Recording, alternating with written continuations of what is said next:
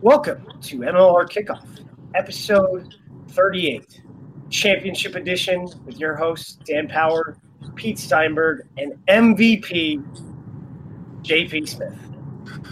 Hey, folks, welcome to the Championship Edition of the MLR podcast. Dan Power with you alongside Pete Steinberg. Not only do we have the MVP of the championship, JP Smith, but he has uh, got to the celebrity status already in the US. He's brought his entourage along with him. Brad Tucker and Shalom Suniula riding shotgun in the car with him as well. But JP, Firstly, mate, thank you so much for tuning in. It must have been a, a, bit of a whirlwind last couple of days for you and the boys in the car, going back to back over San Diego on Sunday. Yeah, it's it was pretty was pretty good winning winning down in San Diego. We had a good, obviously had a good uh, good night of celebrations out, and then the boys just had to regroup. And we we actually in Alaska at the moment doing some coaching clinics, so you know just growing the game. What a nice contrast that is. San Diego to Alaska, getting a good look at all the different parts of America. Mate, let's talk. Firstly, uh, I'm going to welcome Pete Steinberg in as well. I'll hit the first question, then Pete will go away. Let's just talk about the week itself leading up to that. You have the game uh, the semi final at home against Toronto. It's an absolute drag out, smash out affair. Great game from you personally in that one, uh, as well as uh, the two, you know, goons sitting in the car with you. But how was the week after that and switching focus onto San Diego? Yeah, I think obviously we knew that San Diego is a quality team and going down to San Diego and playing them in San Diego was not going to be easy. It's never going to be easy down there. Um, especially because we sort of had it in the back of our heads that they had already beaten us twice. But I think after the Toronto game, we we actually just you know we got that bit of confidence knowing that hey guys, you know we are going to do this again. We we've got it, you know. So I just I just think with the week's preparations and all that, you know, everyone was a bit nervous. Um, uh, everyone was tense. Um, I think I think some of the boys actually, you know, going into it, uh, we didn't really we didn't really know what to expect and you know what to do and all that. But towards the end of the week, I think everyone just sort of bought into it, and we knew that you know we're in there for a reason. So obviously, you know, stick to our structures and just do what we've been doing this whole year. That's why we're in the final, and then. I think the last, the last little, the last little bit that got us over was just, you know, saying to each other that even though it's finals, it's finals rugby, that you play the the best rugby when you enjoy it. So just having fun out there, you know, going out, enjoying it, having fun, and just smiling and being happy that you're in that situation. Because at the end of the day, that's why you play rugby. You play rugby to get into finals and you know enjoy that moment that you're in the final. So, so JP, you know, when when you guys were looking at San Diego and what you did, was there anything that um, you identified that you thought you could take advantage of, and, and did it play out that way?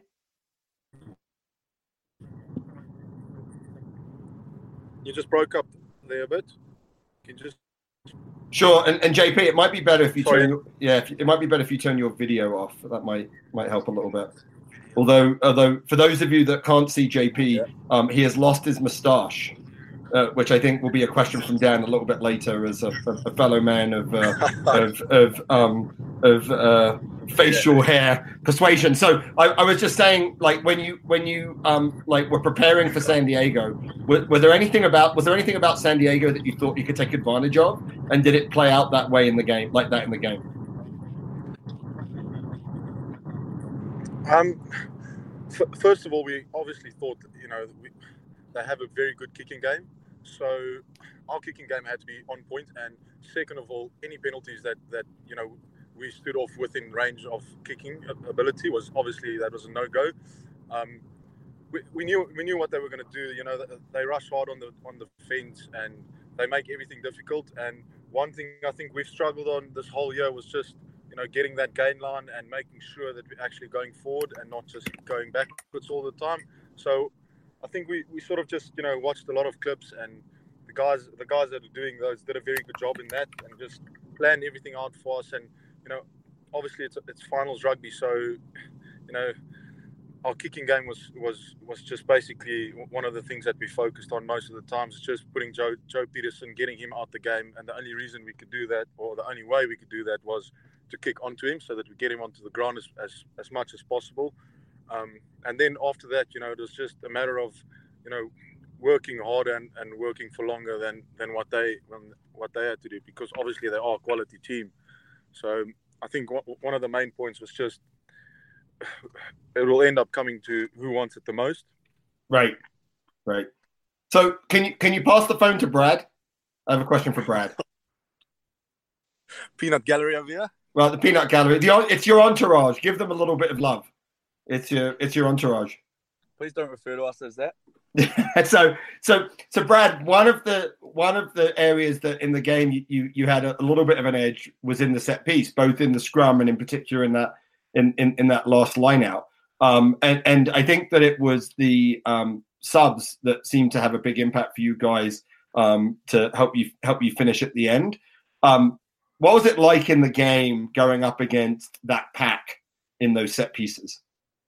I think um, obviously all year they've had a strong line out and a strong scrum, and we knew uh, we probably weren't going to have the edge that we may have had in some games with our scrum this week. Um, particularly, well, all through the game it was just you know grinding out the scrums, securing your ball, and trying to put them under as much pressure as we could. We probably didn't get the purchase we were looking for, but um, we definitely got stuck in at line out time and had a bit more luck there, uh, especially towards the end of the game. Um, but again, as JP said, we're constantly looking at film, getting prepared, um, and just knowing that in the pack we were just coming for a proper fight. Hey, Brad, it's Dan. Hey, Dan. I miss you. miss you too, buddy. Now, give give JP the phone, you muppet. You didn't get MVP, so give the phone back. Is that you, J? Oh, thank God you're back on the phone, JP. Don't don't hand it over again. Whatever happens, don't give him the phone again. He'll get his he'll get his chance to talk when he's good and ready. When he has a game worthy of being on this podcast. This is two for you now, mate. Oh yeah, I'll take that any day. Yeah. Hey, I got a question for you. You've played in some big games before. Obviously, you know the U twenties with the with the Boks was a was a big tournament for you personally. What were some of the things that you saw in the sheds before the game? Because sometimes you get a look, you get a feel, and you kind of know that the team's ready. Was there anyone that you're looking at in the dressing sheds before the game that you kind of said, "Oh, you know, this he's really up for it today. I'm feeling really confident about how we're going into this game." Yeah, I, I think you know you can't really put a name on it. Like everyone was up for it. Everyone really, really, and you, you, obviously you have Brad in the front and Shalom going me and me and him. So uh, I'm not I'm not going to give them that credit, but yeah, I, I just think you know we got into the shades and you look at everyone and, and everyone sort of just had that mindset towards it, you know just having real good focus and just staying in structure, staying and just sticking to, to their jobs and just executing their jobs better than you know the, the, the opposition team. So for me personally, I think one guy that that really really excited me before the game was uh, Manoa. He was really up for some big hits and you know just having having a guy like that being real aggressive or not aggressive but like just you know wanting to hurt people that's ob- obviously gives me as a nine gives me a lot of confidence to play behind a pack like that. But in general just everyone was just up for it you know. Everyone knew what they had to do. They knew what what their jobs were. And like i said earlier we just knew that you know it's going to be it's going to be attitude thing and it's going to it's going to come up to who wants it mo- most yeah, mate. Now compare that game to the rest of the season. How was that opening twenty minutes for you? Oh, I think I think the the first bit of the of the of the opening twenty minutes was just settling the nerves. You know, everyone's nerves and and everyone just realizing that it is a finals game, but also it's just another rugby game at, at, at, in this in the same in the same um, voice. So you know, just just the first twenty minutes, we obviously you know we, were a bit under the pump, and um, t- sort of towards the last bit of the of the first quarter, we we just we just realized that you know just settling the nerves and just getting over it and getting over that moment and getting getting over everything that you know that has happened like in the build up to, towards the towards the final. There's a lot that happened in that week and you know everyone gets quite hopped up. So settling the nerves for me was just you know the most important thing and i think everyone in the team just bought into that um, we sort of had a chat at the at the at the first quarter break, and you know, uh, I think it was Rickard or Shalom or one of the captains that said, you know, guys, first 20 minutes, that's done. You know, we we're in this game now. We know what we have to do. We know what's going to come for us. So just just do your job. Like I said, just do your job and work hard. Um, and JP, so you know you scored a great try with a beautiful stiff arm of Tyanosa. One of the questions that that we've been thinking about is um, when did you install that play, and um, like who made the call to actually use it in that situation? Um, I think I think our forwards looked at looked at the clips most of it. So like I said, you know, we did a really really good job. All the drivers and the and the senior guys in the team did a really good job with just watching the clips and just knowing what they what they do and what they don't do. And I think towards towards Thursday of the week, uh, the forwards came to me and said they really want to do this because uh, they know that the front the front prop is going to follow up on the lifter. And you know, I just I looked at them and I, I just said, you know, well, obviously if, if that's the situation, I just got to believe, you know, and believe I did. And I don't know how I got through there. I mean, after that first, after that first, uh, uh, when I got the ball, the first three meters, I, I looked up and I saw no one was around me, and you know, I just had to back myself. and I, I probably one of the easiest tries that I will score this year, and uh, just on that, uh, I saw Brad to my right, and I just knew oh, I can't give it to him again. you know, it has to be said that Brad Tucker does run great lines on the inside of the ball when there's a break. So that's true. So, so just to be clear, how many reps of that did you run?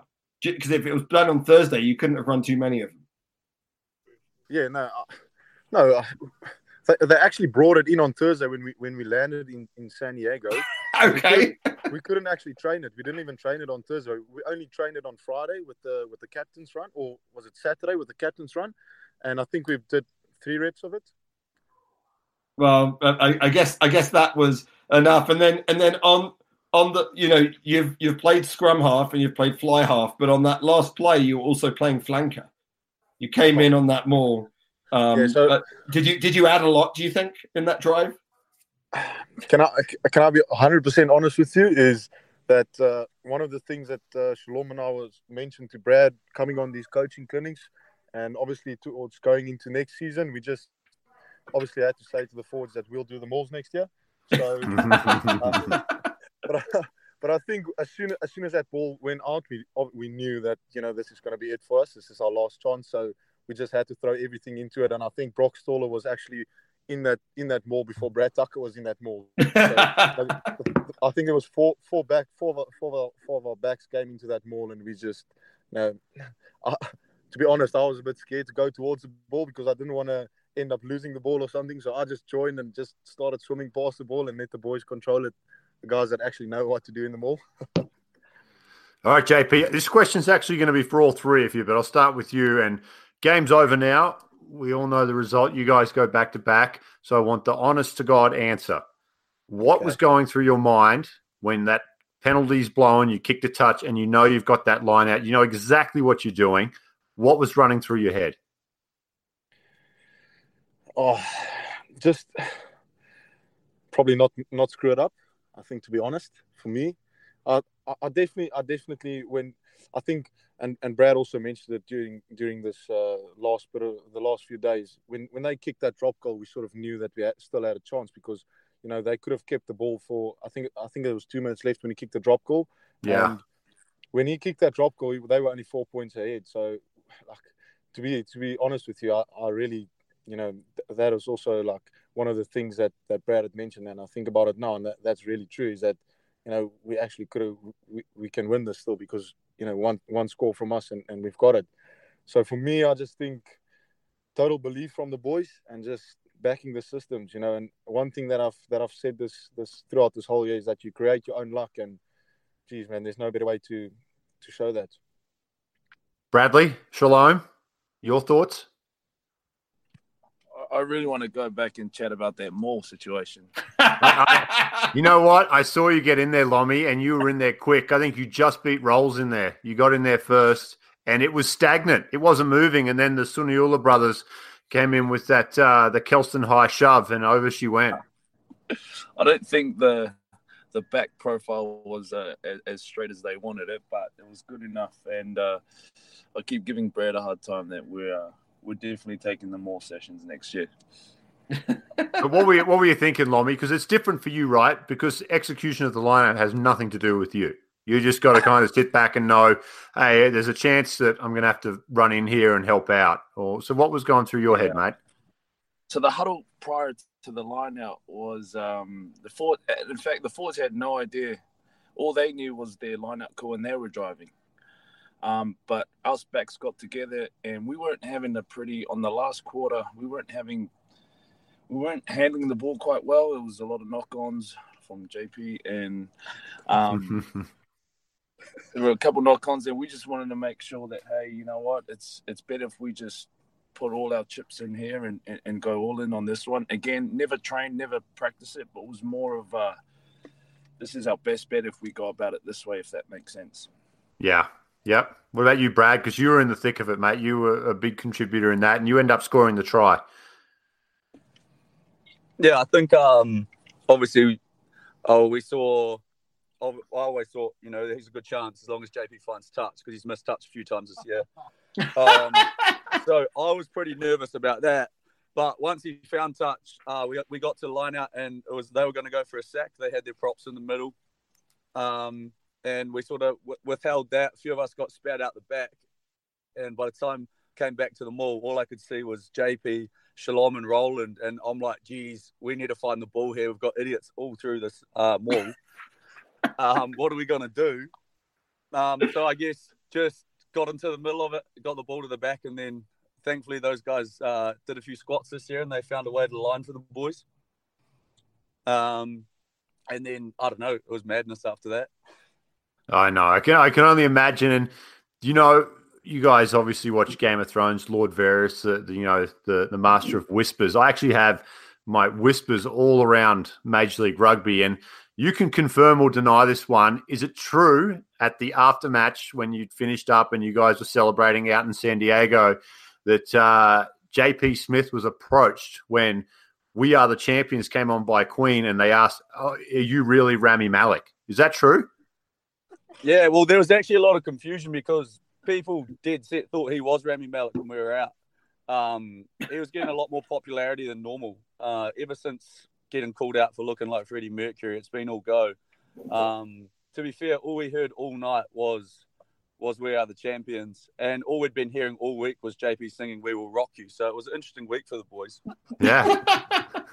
so, so um, I I have a question, and and any of you guys can answer this, but you know, one of the things you as as you watch the game is you got a feel for the um the the San Diego Legion who, who played a great game. Um, you know, were, were standard bearers for the season. It's actually the second year in a row that Seattle have beaten the standard bearers, lost twice to them during the regular season, but pulled it out in the final.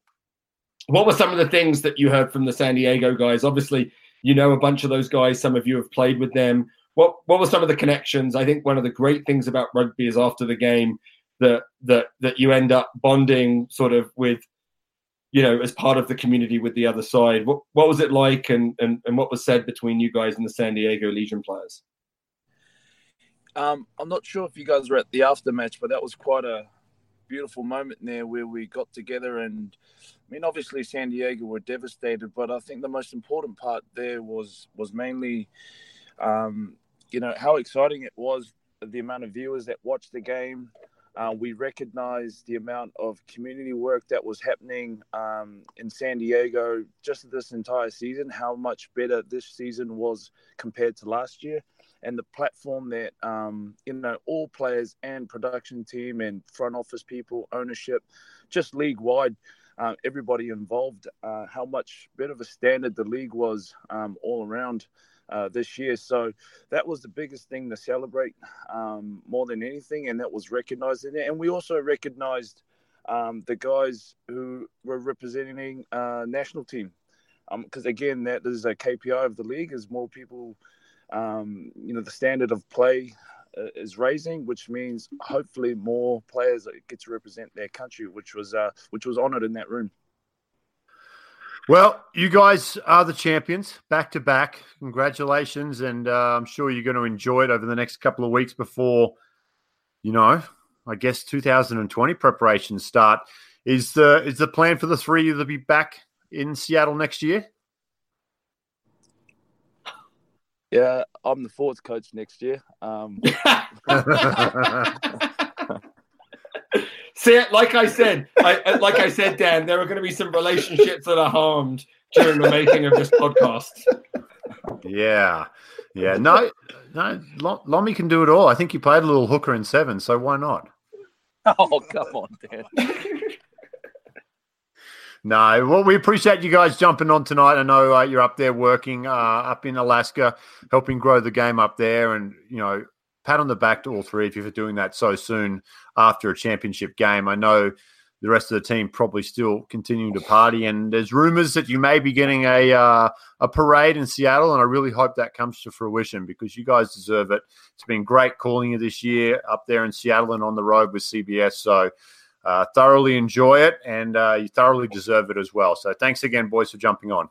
Yes, thank you, Dan, and th- thank you for everything you guys have done. You know, it's been an absolute pleasure for me coming over here. Like like Shalom mentioned earlier, you know, it's it's all about the growth of the game, and in that off match function, you know, you spoke about the viewers and you know the players and everything, and it, it wouldn't work for the players if if if if you guys weren't on board. You know, you guys are the ones that drive the league, and you know get the recognition. We get the recognition for it, but you guys are the guys that work behind the scenes. So, know, thank you for you guys. Well, give Russia a wave on your way home, and uh, we will catch up soon. You, uh, you and Brad have a, a, date on the golf course with me eventually. We will get that done one of these days. Oh yeah, that sounds that sounds really good. Yeah. You too, Lomi. I don't know if you play golf or not, but no, why we not? We don't want him. okay, enough said. You guys enjoy enjoy the drive home. It sounds like it'll be one of the good ones. Thanks again for coming on, boys. Thank you very much. Appreciate it.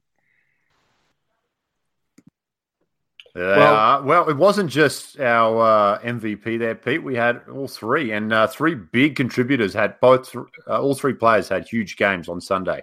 They did, and and I'm, I'm, you know, I think this is one of the things that is just different about rugby, right? That you've got three guys. They just won um, the Major League Rugby Championship, and you know they're not flying off to Hawaii to put their legs up. They they head up to Alaska. It's part of the relationship that the Seawolves have with Atavus. That's a big grassroots um, uh, um, rugby development program based in Seattle, and they're up there growing the game. And you can just hear that how much they enjoy doing that. And I think you know that that connection with the community that all the major league rugby teams have i think it's been an eye-opener for um, fans that have joined from other american sports.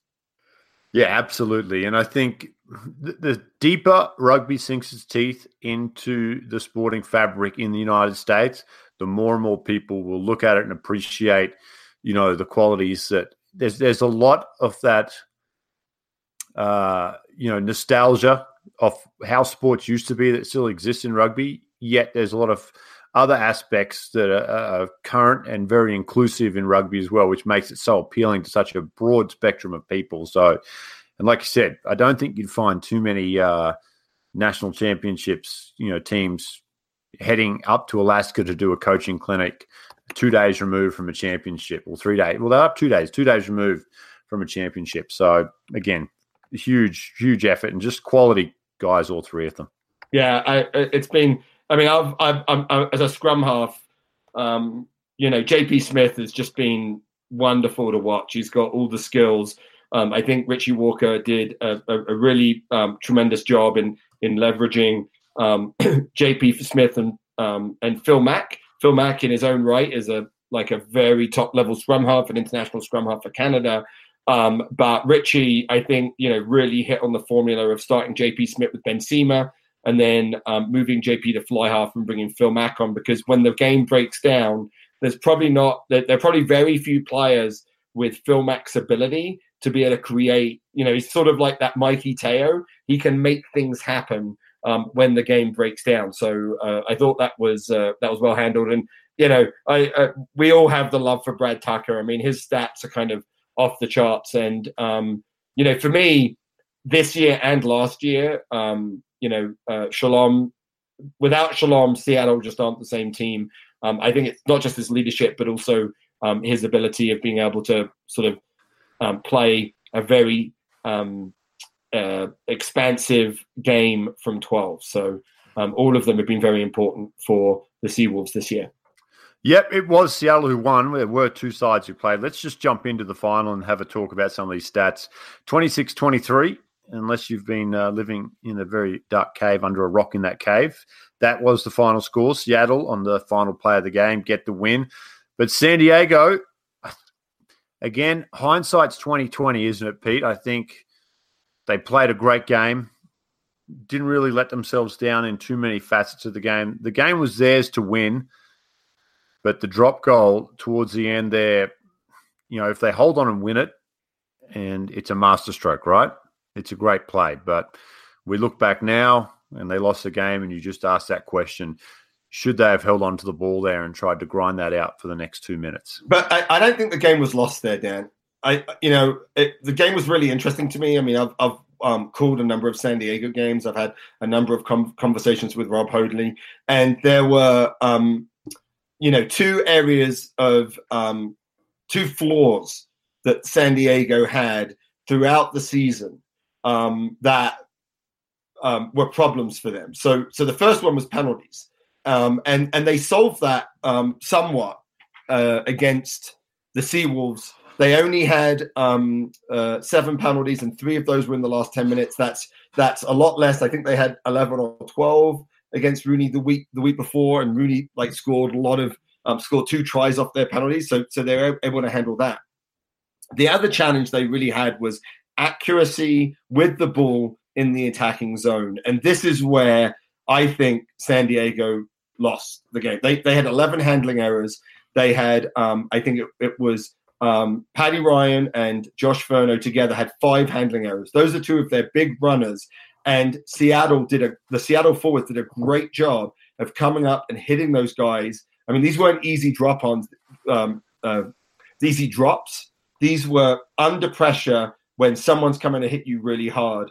And I think four of the handling errors that San Diego had was when they were in the attacking zone and it just let off Seattle, where every time Seattle had a scoring opportunity, pretty much they scored. You wonder if that's the Mikey Teo effect, right? That creativity, that circuit breaker player that you've got there. Um, yeah. And losing Ty Noser, uh, you know, early in the second half, who's a similar style of player, and then you just kind of lose that little X factor at the back there, and it was. And of course, Audsley, they, would lost Audsley earlier. Like, like they were kind of thin in in the back line, and, and Will Holder came in. In fact, I, I would argue that Will Holder won the game for them against RUNY with two line breaks in the last ten minutes. Mm, no, I um, agree. But so it, it, it, but it was just you know they they weren't um, uh, really in in the position to be able to leverage all of the people that they had. So so I think one area where San Diego let themselves down was in that handling error and accuracy in the attacking zone. And it's been a problem throughout the year because they would completely outplay teams, but the sport score would be close because their lack of ability to be accurate in that attacking zone. The second area was something that I think we highlighted last week, Dan, which is that Seattle had the slight edge in the set piece. And so if you look, um, you know, San Diego won all of their scrums, but they had a couple that had to be reset. Um, if you looked at uh, um, Seattle, they won all of their scrums and they had none that had to be reset. So what that says is that um, San Diego were unable to pressure the Seattle scrum enough that that they were they were going to take it down. So I think that there was a slight edge in the ability to better control the scrum. I think went to Seattle, but the big impact for me was actually in in the lineout. And um, you know, as I was watching the game and Brad Tucker stood at the back of the lineout, I was like screaming to San Diego. I'm like, they're going to throw the back, and then that something would happen in the middle. The San Diego defensive jumpers would move forward, and then the, and then Coetzee would throw it to the back to, to Tucker. I mean, it happened over and over again. It happened in that very last line out, or the second to last line out that led to the uh, um, that led to the penalty. Um, they they they threw to the back. They were never able to solve that. But Brad Tucker, being an amazing defensive line out um, uh, um, jumper, was able to steal um, three of the lineouts of, of San Diego. And again, that's that close. That ends up being really important. Yeah, I know. Uh, there's a couple of really good performances. I got to give special mention to Jordan Menahera. I think had his best game of the year in a losing side. Carried the ball 12 times, only got 54 meters, so it was very tough going. You mentioned that the defense was brutal. Uh, Nakatini and Samu Manoa really stepped up in the middle of the field and really locked that down, along with Brad Tucker and Nakai Penny, those guys that we're used to seeing defending so well through the middle, but he also had a big game uh, defensively, did Manaher as well. Perfect on tackles, going 12 for 12. So big game from the number eight and really kept him in. I think he got a try as well uh, for San Diego. So good performance from him, but it's going to be an interesting off-season now for San Diego dissecting that. And, you know, I don't think they're going to go the same way, Pete, but just as a warning, you look at what Glendale did from 2018 to 2019, that – hangover really affected them, right? The scar from that loss, they didn't make the changes they needed to make. And, you know, the team never really recovered from that. They had a really down year this year. So San Diego probably in a much better situation. Um, but well, I, I, something I think, to watch. yeah. Well. I mean, but I think, like, if you look at San Diego, San Diego on the upswing, right? So if you look at where they were last year, they were a great team last year, but they couldn't scrum. And that inability to scrum is why they lost against Seattle. And so here they've, they've solved that. Like they brought in Paddy Ryan, who's just had a phenomenal season. Um, you know, they brought in Lou Stanfill. I mean, there were some older guys. I mean, the big question is Joe Pietersen back. I mean, that's yeah, that. He's coming back. Oh, so Joe Pietersen is back. So that's he, a, he was coming big, back on Sunday. He said he was coming back on Sunday. Oh. Thanks for for Aaron, who was who was there there at the game. Um, you know, I thought it was interesting that they, um, you know, San Diego didn't use two of their back subs, which I think tells you something about sort of what the Rob Hoadley and the coaching staff thought of their backs. Like again, I just don't feel like they had the depth. They lost some firepower out wide. I mean, Nick Boy is a really nice, solid player, but he's not he's not like a guy that really creates something for himself. Um, and I don't think Connor Kearns does as well. So I think there's some work to be done. I think that um, I, I look, I, I love what um, Rob Hoadley is doing there. I think he's he's a values based coach. I think the culture there is strong. I think they played really well. Um, I, I don't think uh, they're. I think the difference is that they won't walk off that field saying, "Man, we played so badly," which is what Glendale did last year. Um, mm-hmm. they'll, they'll walk off the field saying, "Man, we played well," and just it just the ball didn't bounce our way. And the ball bounced their way against RUNY the week before. Yeah, that is true. Rob Hoadley had a great year, though. I mean, uh, I, I, have so much time for that guy. I think he's they, a, yeah, a great. They coach. were the standard for the entire year, and it's. I think. I think it's going to really galvanize that program. I think if they, if, if it is true, and Joe Pietersen's coming back, uh, he's a year older, but we'll see what he does if he can recover in the off season. It's a long off season for him, longer than what he's probably used to in the past. Um, I've made plenty of promises after a game, after a few beers as well, that haven't haven't been through. So, uh, but you know, he comes back. Paddy Ryan comes back. Those two are going to be a big part of it because there's so much talent down there, and there's you know Southern California. There's just so much good young rugby there. I think I watched the game this year or last year as a high school game, and I was so impressed with the standard of high school rugby from when I moved to the US 12 years ago to now. I remember watching a high school game when I first got here, and it was, as you probably, you've been here longer than I have, as you can probably remember as well, a decade ago, it was kind of like cringeworthy at times. It's like, ooh, but the quality was outstanding. And that, that pathway is coming through Southern California now. So they're headed in the right direction, Legion. It'll be, uh, 2020. We'll see. We'll see who they sign, but I'm getting way too far. No, yeah, I mean, I think look, both of these teams, I think, have solid foundations. I mean, we talked last year. Um, the um, Seattle Seawolves are, are, an older team. Um, you know, they do have some some of their key players um, like uh, Shalom, like Matt Turner, in their 30s, but you know they're still able to perform. Um, I think one of the things, and and you know, this is like a, a, bit of a personal insight, but I think one of the things that Seattle did that was really good is they got Ian Gibbons to come and help them with the strength and conditioning. And you know, talking to a lot of the teams in um, uh, in Major League Rugby, there's a lot of oh, we have this really good strength and conditioning guy. He doesn't know rugby, but he's really good.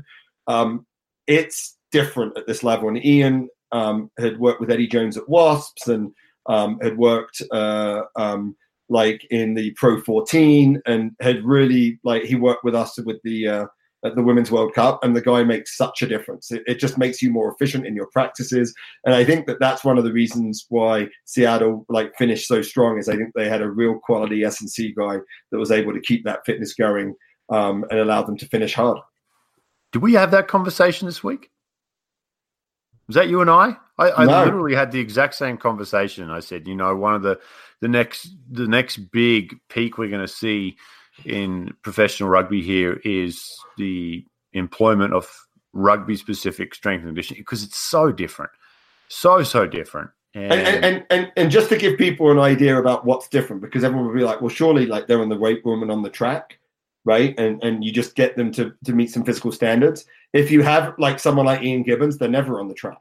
Because Ian sits down with you and you develop your practice plans that include include the conditioning that he wants. And so you never have to have the players run conditionings or rarely run conditionings. There might be like an extra two or three minutes in the middle. But most of it is like hey what are you going to do? Let's talk about like i need them to run this amount of like this length at this at this rate. Let's create the practices and that's what's different when you've got a real strength and conditioning guy is the ability for you to be able to maximize the time that you have with those players. And you know it without that rugby knowledge and ian himself was a professional rugby player without that rugby knowledge i think it's really really hard to maximize the time that you spend with those players because then you actually have to have a separate conditioning session. And that's just more wear and tear on their legs. It allows you to have long more practices longer practices like all those sorts of things that you want to do. And even in a pro environment everyone thinks you do more actually you do less. I mean some of these like, i would guess that most of these teams at the end of the season are practicing less than four hours a week which is what most club teams would do. Like they're doing 45 minute sessions and then they're done. And so maximizing that time is critical. Yeah, absolutely, mate. Let's just talk about some of the highlights from the game. Major League Rugby makes its debut on on network television. It's on CBS. It does 510,000 viewers on a Sunday time slot, competing against the US Open. Um, me personally, um, I'm happy with that number. I think that's actually a great number. Uh, if the US Open isn't on, um, I think it doubles. I really do because the casual there's easy another half a million casual TVs on a Sunday afternoon looking for sport that would have found that game if the US Open's not on. Yeah, I mean, I'm I'm I'm happy with that number too. I think that there's, um, uh, you know, we we ranked really well. I mean, interestingly, as a comparison, um, NBC had their new lacrosse league on um, at the I think it was at the same time, and also on NBC Network, and um, rugby was uh, I think fifty percent more. So so I think that's probably a pretty fair comparison about how well we did. Um, we also did really well in the, I think it's like 17 to 48 range or something like that. Which, by the way, Dan, I'm 48, so I have like 10 more months of being interesting to advertisers, and then it's all over. I didn't Wow. realize that. I'm like, hold on. Soon I'm going to be 49, and advertisers aren't going to care about me. But I think it was a very strong. Um, it was a very strong start. I think that the uh, um, I think that we're uh, um, uh, I think that that we're we're set up for um, there's one more year I think of the CBS deal. Um, hopefully we're set up with um, maybe more games on CBS, maybe playoff games. Uh, I thought the broadcast was really good. Um, you know, we both worked with some of the CBS guys. It was great to work with those professionals um, in, in in the semi final. And um, you know, half a million people watching rugby is kind of cool in America. Yeah, Uh, you know, it's it's only going to go up and up and up from here. So it's just it's an outstanding you know first step. And now what what we do with it's really up to us, and hopefully we can grow up from here and, and get going. But you know, another number I really like to talk about, Pete. It's the tipping number from this season because I won. I gotcha. Well, you know, Dan, when when it's someone like you that doesn't win very much in life, I think I'll give this one to you. And that's why you're a better man than me, Pete Steinberg. Although, although I, I'd like that. to point out that, like, you know, I didn't have that one week where Mark Stabina was on and he took my, you know, my picks, and I'm oh, it sure doesn't matter. lot closer. Even, even with that week subtract subtracted, I still beat you on percentages by roughly 3%. I had a 3% better strike rate on picking than you did. So, no, no, no, no, boo boo. I'm better I'm, than I'm pretty certain if we went all the way back to the very first Major League Rugby kickoff in season one, No. I'm pretty certain if we went back, I said something like, I hate picking. It doesn't make sense to me as a coach. I don't care about whether you win or lose. I care about like the processes. So I am very, very happy to let you be the lucky one and make the pick. Yeah, but you're not a coach anymore. What team do you coach right now? That's right. You're a commentator, and people want to hear your picks. So make those picks. I got in trouble for not making a pick, so I know what that's all about. But mate, let's uh, let's talk about some other things around the league. Some news and notes. Some some news this week that come out. We'll start with uh, some some bad news, I guess. Is Utah have parted way with their coaching staff. Two years for Alf Daniels. So they get to the playoffs in year one. Um, a disrupted year this year really saw them saw them slow out of the gates, and they were on the upward swing late. And there was some thought that he was going to get another shot there, but the ownership group has decided to start fresh in 2020. So Alf Daniels and Stevie Scott are no longer with Utah, and but in positive news, Glendale have appointed forwards coach Pete Borlays as their new head coach, which. Uh, uh, I, I have some personal time with with Pete, and I think this is actually a really, really good hire for the club in terms of what I think they need to do to improve in 2020. Yeah, I mean, well, you know, first with with Utah, I think um, I, I think this is a little harsh on Alf. I'll be honest. Um, however, uh, when you're not inside, you don't know what's going on, right? So, um, because I thought, like, the measure to me of a coach is not wins and losses, but whether you see improvement. And um, you know, I think that with places like um, Houston and um, Austin and Glendale, it, it, it wasn't easy to see improvement um, uh, with with um, their their original head coach. But I feel like with Utah there was. I think you could see growth in that team. You could see that team getting better. I think that you're right. They started slow and they started behind the eight ball, but you know they really had some good performances later on the season. So, so to me, that's that's tough. But um, you know, I'm sure this wasn't done lightly. Alf is anyone that's worked with Alf knows he's he's a great guy, um, and uh, I'm I'm sure this was done, uh, you know, with with a real understanding about what that team needs. Um, and then for Glendale, an interesting um, choice, right? So the choice is to you know stay with some continuity, not start afresh. Um, they've brought Luke Gross um, in as an assistant coach, which I think is a great call. I think Luke's, a, having worked with him, is a great coach. Um, and uh, I think they're still um, in process of appointing a backs coach. So there'll be a, a, a new group in Glendale. It'll be very interesting to see, um, you know, what they take from the approach that they had this year, um, what they throw out, and what the team looks like next year. Yep, I didn't uh, mention Luke Gross, great guy as well. He was uh, head coach of the uh, Sacramento Freshmakers, the Mentos up there in 2016. so he's got some professional coaching experience under his belt as well. Uh, the other big one was Paul Emerick. Uh, he decided to stay in Houston. There was some talk that he was uh, in the market for some other jobs, but uh, Houston Sabercats get to keep uh, Paul Emerick for another couple of years down there. And at this point in time, not the head coach is what we're hearing. But again, that could change uh, in the next couple of weeks. But they're doing a rejig of their front office there as well at the moment, the, the Sabercats. But another team that finished uh, unbelievably well and uh, under under Paul Emerick down there who you know, you know Paul as well as I do, just an outstanding competitor during his playing days. For a surprisingly calm and relaxed guy off the field, it, it, was almost Jekyll and Hyde when he was on and off the field because just ultra competitive, physical, you know, unbelievably physical guy on the field who would tooth and nail for, for an inch of turf, but off the field just a relaxed, almost a Southern California, you know, hippie kind of style guy, just very, very chilled and happy to sit down and have a chat about some the finer things in life. So Paul stays in Houston, and your thoughts on that one? Well, I mean, I think that one of the issues that um, Houston had was that they they had their director of rugby and head coach in the same person, and so um, I'm I'm I'm hoping that they're going to split that. I think that um, it's not. I think that it's possible. I mean, even in even in American sports, um, you'll see coaches try to do it. Very few do it well.